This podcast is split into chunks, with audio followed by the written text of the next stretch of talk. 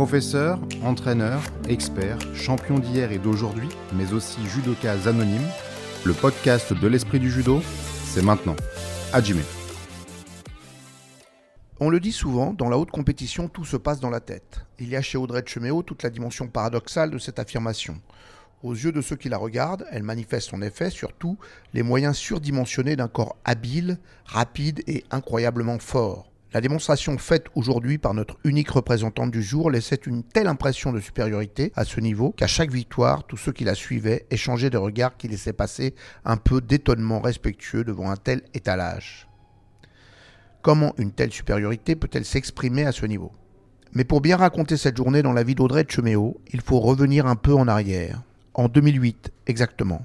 Cette année-là, année olympique, une jeune Française emporte son premier titre européen junior et une place de finaliste au championnat du monde de cette catégorie d'âge, battue seulement par l'américaine Kayla Harrison qui emportera plus tard deux titres olympiques. Une certaine Shori Amada, née la même année qu'elle, emporte le tournoi jeune d'Aix-en-Provence, japonaise anonyme prise dans la nasse de l'excellence de ses condisciples de l'époque et qui ne sortira plus en junior. Audrey Cheméo sera une nouvelle fois championne d'Europe l'année suivante avant d'aborder comme une tornade les seniors, sélectionnée au championnat du monde 2010 en numéro 2 derrière Céline Lebrun, puis seule en 2011 pour remporter le titre européen et le titre mondial il y a 12 ans de cela. La suite, c'est le destin d'Audrey, une enfant de Villemomble, la street culture, du rap et de la fringue américaine, qui se forge paradoxalement une histoire hollywoodienne, avec la gloire et les bravos, mais aussi les frustrations et les épreuves. Elle ne sera en effet plus jamais médaillée d'or lors de ces grands rendez-vous planétaires où elle a pourtant brillé. Neuf participations aux championnats du monde et aux Jeux pour cinq médailles, dont deux olympiques. Un sacré morceau d'histoire du judo français, qui semblait s'être estompé dans le crépuscule d'une carrière qui se fige avec deux échecs aux championnats du monde 2017 et 2018 et la montée en puissance d'une rivale un peu dans son genre, Madeleine Malonga, qui sera championne du monde en 2019 et vice-championne olympique en 2021. Derrière la désormais fameuse Amada, qui a emporté le titre mondial en 2018 et le titre olympique à force d'abnégation et en aiguisant un système de combat fondé sur un travail au sol presque invincible. Une autre histoire, un autre personnage du roman du judo que nous laissons aux exégètes japonais. Tout se passe dans la tête, dit l'adage. Ce retrait dans l'ombre n'est pas dû à un corps usé, à une motivation satisfaite, mais plutôt sans doute au sentiment de ne plus être autant aimé, autant porté par un staff qui a désormais une fille plus jeune et plus performante à emmener vers les sommets, la compétition a de ses cruautés. Audrey Cheméo est la plus forte physiquement, une machine intimidante au-dessus du lot depuis près de 15 ans, mais c'est aussi, sous l'armure, une jeune femme, une affective avec ses fragilités,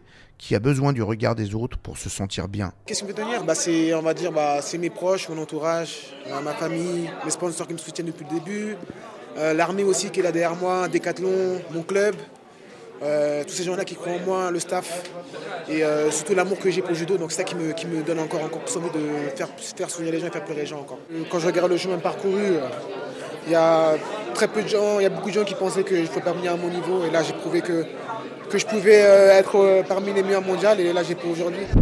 L'éclipse de sa rivale française, donc classée l'année passée au championnat du monde, la ranime comme une plante au soleil alors qu'elle se montrait fébrile sur le tapis, souvent en difficulté dans l'approche tactique, vite troublée et perdue, elle retrouve le mojo et repart à l'assaut comme si rien ne s'était passé, ni ces dix années de règne, ni ces quatre années d'ombre. Elle frappe les trois coups avec une finale au Master et fait un triomphe à Paris, suivi d'un gala à Antalya, nourri comme jamais par les vivas d'un public français qui aime sa sincérité et ne l'a jamais abandonné.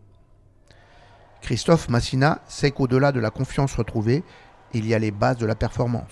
J'allais dire entre guillemets elle est infatigable euh, et c'est une des celles qui, presque est, la plus sérieuse à l'entraînement. Elle loupe jamais un entraînement. Euh, elle est tout le temps euh, quelque part volontaire aussi. Donc ouais c'est assez.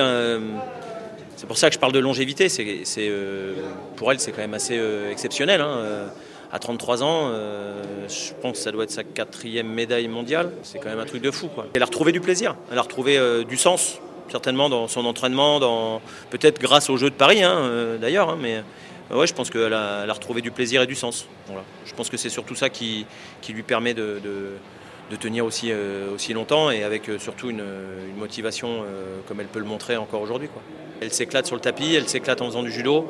Euh, voilà, elle s'éclate à gagner, à mettre des, boîtes. Donc, euh, ouais, je pense que c'est ça qui la, maintient avec une motivation comme ça. Elle arrive à Doha avec un statut de quatrième mondial en constatant au passage l'absence de la brésilienne numéro 2 et de l'allemande numéro 3. Elle se présente en diva et étonne immédiatement par son impact intact. Monstrueuse sur les mains, comme on dit dans le milieu, elle met à genoux la colombienne Olaya, explose en 20 secondes la biélorusse Kansavaya sur Ouchigari. La voici au troisième acte, avec la perspective de combattre l'énigmatique Amada et peut-être en suivant la néerlandaise Tenwis, deux prestigieuses, mais qui savent à quel point prendre Chemeo fait mal. Amada n'est parvenue à battre la française qu'en Asie et la néerlandaise, deux fois médaillée mondiale, a perdu six fois en huit rencontres contre elle. Le combat contre la championne olympique en titre est décisif. À vrai dire, de combat, il n'y eut pas. La Française domine Amada, la pulvérise même avec un balayage d'emblée. Incapable de tenir debout face à elle, la Japonaise accepte de subir un passage au sol, avec le vague espoir de saisir sa chance dans ce secteur où elle est la reine. Mais elle reste clouée et perd sur une immobilisation, comble de l'humiliation. Contre la néerlandaise, la première séquence d'Audrey laisse ressurgir un peu de fébrilité comme une forme de trac. Mais à la seconde, le haut Chigari souverain de Chumi, son surnom, souvent entendu dans la bouche impérieuse de l'entraîneur Christophe Massina, qui cherche à la garder focus, éparpille toute velléité adverse.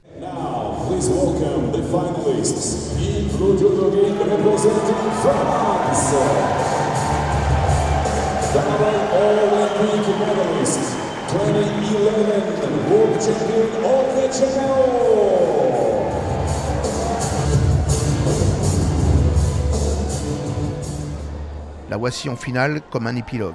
L'histoire est tellement belle.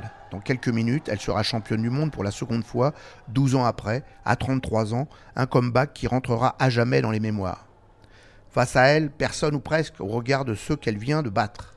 Une nouvelle venue, septième mondiale, en multipliant les places d'honneur, une outsider qui ne connaît rien à toute cette histoire à 23 ans, l'israélienne Imbar Lanir, troisième des championnats d'Europe junior en 2020 et qui n'a jamais dominé ni Stenwis ni Amada et n'a encore jamais gagné un tournoi international senior. En demi-finale, alors qu'elle était menée par l'italienne Bellandi, numéro 1 mondial, elle avait sorti du chapeau un contre en Sumigaishi qu'il avait envoyé vers ce dernier face à face. La française et l'israélienne ne se sont jamais rencontrées, mais Audrey a tout de même le souvenir de la façon dont sa cadette de 10 ans est venue l'affronter en stage en randori, lui assénant en mode chiffonnière plusieurs coups au visage. Ça va être comme ça tout le temps, lui lance Massina à la première saisie où, c'est un hasard, le point de l'anir vient lui secouer la mâchoire. Y a-t-il du stress au moment de l'accomplissement? Elle nous dira que non, mais les émotions sont difficiles à saisir de l'intérieur. Quelque chose semble la gêner, une fois, deux fois, offrant à la prétendante la possibilité de prendre la lumière. Dans l'étonnement général, sur une action confuse, Choméo est plaqué sur le dos et contre dans le même temps. L'arbitre central donne pont contre elle. La table suggère l'action simultanée chaud d'alerte, qui semble relancer la dynamique française avec une forte attaque de hanche sur laquelle Lanier ne veut pas se dérouler.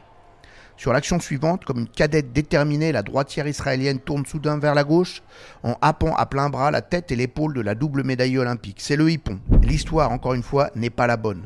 Ce n'est pas un roman français, italien ou japonais. C'est l'histoire d'une fille que personne n'attendait et qui prend le titre mondial. Une jolie histoire aussi. Mais que s'est-il donc passé dans la tête d'Audrey Cheméo? Malheureusement, je suis passé à côté. C'est encore plus frustrant parce que j'ai battu les plus fortes avant euh, avec une aisance et là, en finale, euh, on va dire, il a manqué un truc. Euh, mentalement, j'étais là, pas là. j'avais, j'avais des crampes, j'avais pas, et je me suis laissé engrainer dans ce truc-là. J'arrive pas à taper kimono. Ma garde, c'est 80% de mon judo. Je dis, pas ça, je peux, je peux rien faire. Mais c'est pas grave, on va, apprendre ce qu'il y a à apprendre, on va apprendre, on va encore travailler. Voilà. Aucune des filles me fait peur, c'est juste mon cerveau quand il veut pas. Mais c'est mon mental, c'est mon laser, c'est moi. C'est pas les autres filles. Donc si dans ma tête, c'est ok. Mais c'est frustrant parce que champion du monde, c'est champion du monde. Et là, je perds en finale. C'est ouais, je, suis triste parce que j'étais largement. voilà, j'ai mes capacités, mais bon, c'est le sport et, on va travailler encore plus dur pour euh, aller chercher l'or à la maison dans, dans un an. Sans les mains, son point fort, il n'y avait pas grand-chose à faire. La tête, le corps, finalement, tout est lié. Mais pour Audrey, la représentation ne s'arrête pas là, tant que l'amour la porte. Je me suis moi-même que je peux, que je peux être euh, parmi les meilleurs. Et voilà, que c'est encore un marathon, il y a encore beaucoup de travail à faire. Et on va continuer comme on a fait, avec beaucoup d'amour, de plaisir et d'enthousiasme pour euh, décrocher la meilleure médaille à Paris. Il faut jamais rien lâcher, il faut, s'accrocher. Si on, a, si on a un objectif dans le cœur qui vous parle tous les jours, il faut s'accrocher à ça, il faut se battre, se battre, se battre. Et tôt ou tard, euh, le soleil finit toujours par, par briller. Donc on va encore s'entraîner encore plus, plus, plus dur. Pour aller chercher l'heure à Paris. C'est mon seul objectif. Sans représentant chez les hommes en moins de 100 kg, le clan français surveillait de près les parcours de ses opposants au tableau des médailles, où une deuxième médaille d'or venait de lui échapper. Le Japon, toujours loin en tête avec quatre titres, restait aujourd'hui sous la ligne de flottaison avec une totale absence de médaille, tandis que la Géorgie présentait un jeune numéro 1 mondial, Ilias Manidze, invaincu depuis décembre et quatre tournois, qui pouvait encore la rapprocher au classement des nations avec une troisième médaille d'or masculine. D'autant que le règlement tout neuf sur les diving, le contact de la tête au sol, faisait encore des ravages aujourd'hui en déséquilibrant totalement le tableau opposé. C'était entre autres l'ancien champion du monde et coqueluche de la fédération, l'Azerbaïdjanais d'origine iranienne Saïd Molay, qui était écarté. La trouble fête mexicaine Awiti Alcaraz, juste après sa victoire sur la championne du monde japonaise, et l'Italien Lombardo en moins de 73 kg, écarté du titre en finale. Aujourd'hui, c'était au leader de ce second deux hommes vraiment forts, de subir le même sort. L'Israélien Peter Palchik, qui venait d'écarter avec aisance le Japonais lui-même vainqueur du champion du monde en titre au premier tour, et l'Azerbaïdjanais Kodzoyev, qui venait de marquer Wazari au double champion olympique tchèque Lukas Karpalek. Deux vainqueurs potentiels tombés pour l'exemple et qu'on retrouvait tous les deux sur la place de 3 du podium. C'est dommage. Il faut espérer aussi que cette rigueur vertueuse ne tue pas non plus au passage la pratique de Uchimata en compétition, ce qui est tout à fait crédible et encore plus grave. Pourquoi prendre le risque? C'est donc le Tchèque qui se hissait en finale avec son Newaza de Boa Constrictor, mais pas contre Ilya le Géorgien, contre le Russe Adamian. L'équipe russe, prévenue une semaine avant qu'elle était autorisée à participer, avait été jusque-là évanescente. Mais Arman Adamian, ours arménien d'origine, semble peu sensible aux courbes de préparation. Il est toujours le même et c'est souvent douloureux. Il sortait le Géorgien sur un arraché de face en quart, le Canadien El Naas en demi, incapable de continuer pour une blessure aux côtes, et poussait le tchèque à la disqualification en finale. La Russie se réveille toujours dans les catégories poids lourds. Demain, Teddy Riner en aura deux au menu pour son grand retour sur un championnat du monde après six ans d'absence. Retrouvons-nous pour la septième et dernière journée de la compétition individuelle à Doha avec trois Français engagés, Roman Dico et Julia Tolofoy en plus de 78 kg et un certain Teddy Riner en plus de 100 kg bien sûr.